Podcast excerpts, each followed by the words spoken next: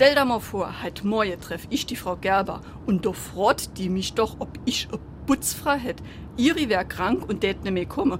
Was hast du denn da zu der gesagt? Ei, dass ich meine eigene Putzfrau wär. Ja Gott, die Frau Gerber ist halt die Frau Gerber. Glaubst doch nicht, dass die, wenn sie laufen mit ihrem Cabrio in die Stadt fährt und auf die Schnär geht, dass die noch Zeit hat für die Hemse putze? Ei, das Beste kommt ja noch. Was denn? Ei, da fragt die doch tatsächlich mich, ob ich keine Lust hätt, bei der sie putze. Die soll man schön selber putzen. Da prescht die sich schon keine Zacke aus der Krone.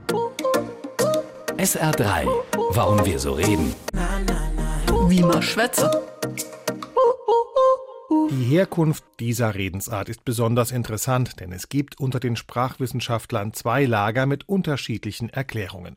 Die einen behaupten, die Redewendung gehe auf die Kronen der Adeligen im Mittelalter zurück. Die Zahl der Zacken bestimmte den Rang des Trägers. Heiratete nun ein gekröntes Haupt, beispielsweise eine bürgerliche, wurden die Kinder aus dieser Ehe herabgestuft. Das geschah, indem die Kinder dann nur eine Krone tragen durften, die einen Zacken weniger als die des Vaters hatte. Eine andere Erklärung bezieht sich auf die Brautkrone, also ein Kopfschmuck, den noch nicht verheiratete Frauen an Feiertagen und zu Festen trugen. Als Schmuck war diese oft mit Glasperlen versehen. Fiel eine Perle heraus, galt das als schlechtes Zeichen. Die Bedeutung ist in beiden Fällen die gleiche. Welche Erklärung der Redensart nun richtig ist, kann ich Ihnen leider auch nicht hundertprozentig sagen.